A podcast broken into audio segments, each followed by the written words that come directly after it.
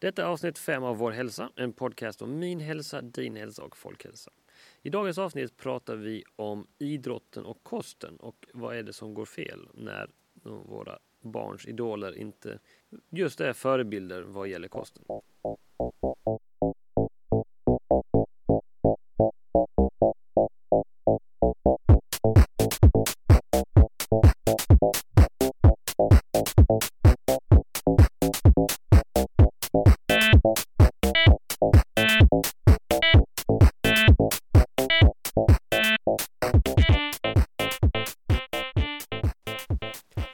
Lyssnare, Andreas här och välkommen till Vår hälsa. Om det är första gången ni lyssnar så tack för att ni testar något nytt och väljer mig. Den här podcasten publicerar nya avsnitt varje måndag och torsdag. Lägg gärna till podcasten till dina favoriter eller till exempel via iTunes och Stitcher.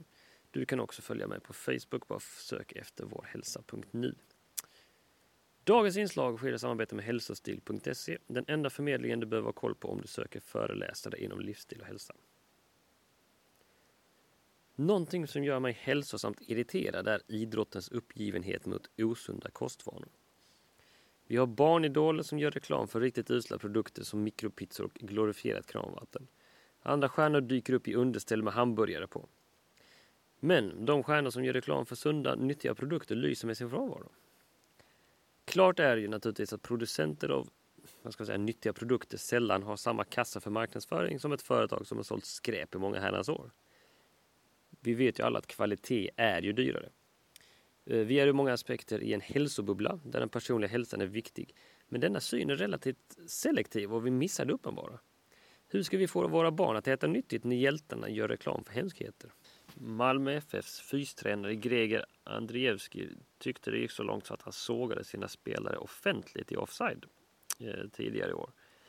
MFF äter både frukost och lunch på O'Learys på Swedbank stadion.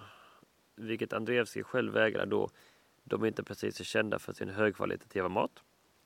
Och han sa även att våra spelare kan gå på semester och komma hem 3-4 kilo tyngre utan några konsekvenser. De får inte ens avdrag på lönen. Det där kan ju inte vara kul för folk att höra.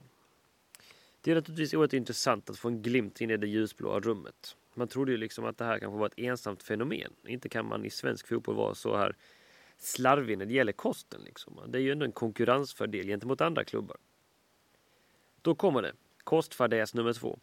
IFK Göteborg behöver spara pengar så de sparkar ungdomstränare, två stycken och kocken. Jag blir genuint nyfiken på den matbudget han försökt få igenom om det är där besparingen ska göras. Här tänker ju IFK Göteborg lite grann enligt mig som ett korplag. Jag har ingenting emot IFK Göteborg. Det är ett bra lag, de gör det de ska, de gör, står upp för sitt. Jag är själv också engagerad som nämnt tidigare liksom, i en IFK-organisation. Men att byta ut en kock som känner spelarna, som kan laget, som kan behoven mot en cateringfirma. Alltså den egna kocken har ett intresse av maten på ett helt annat sätt än ett cateringföretag kan ha. Jag förutsätter att cateringföretaget har fler kunder än IFK Göteborg och troligen inte kan ha 100% fokus på spelarnas mat likt en egen kock. Summan som skulle sparas ligger på cirka 10 miljoner kronor och jag tycker personligen att det är personen som gav löner till dessa tre som borde få sparken. Om nu det är lösningen på det problemet. Att 10 miljoner kronor försvinner ur budgeten tack vare att man sparkar dessa tre. Alltså jag är ledsen men jag har inga ingående detaljer men det verkar jättedumt och galet felprioriterat. Men nu har ju de, några av de största sponsorerna reagerat och krävt skärpning. Va? Så förhoppningsvis så blir det någon typ av ändring för deras del. Det dessa två lag verkar missat i sin grund är ju vikten av förnuftig kost när man utövar idrott. Det gäller ju vilken idrott som helst och bör ju även gälla våra proffs om de ska gå långt. De är säkerligen inte ensamma, de råkar bara åka fast de här två lagen så att säga.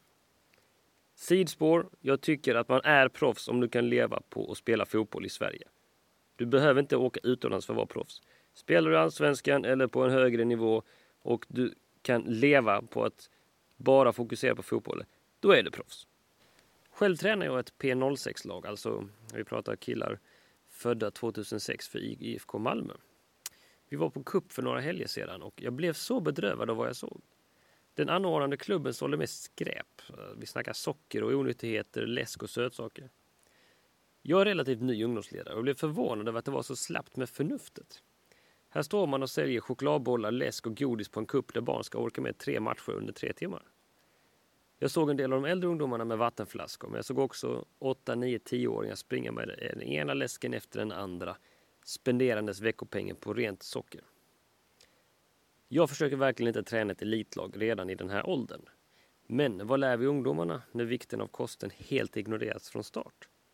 Var är föreningsbossen som säger ifrån? Är det viktigaste att få in pengar i kassan till vilket pris som helst?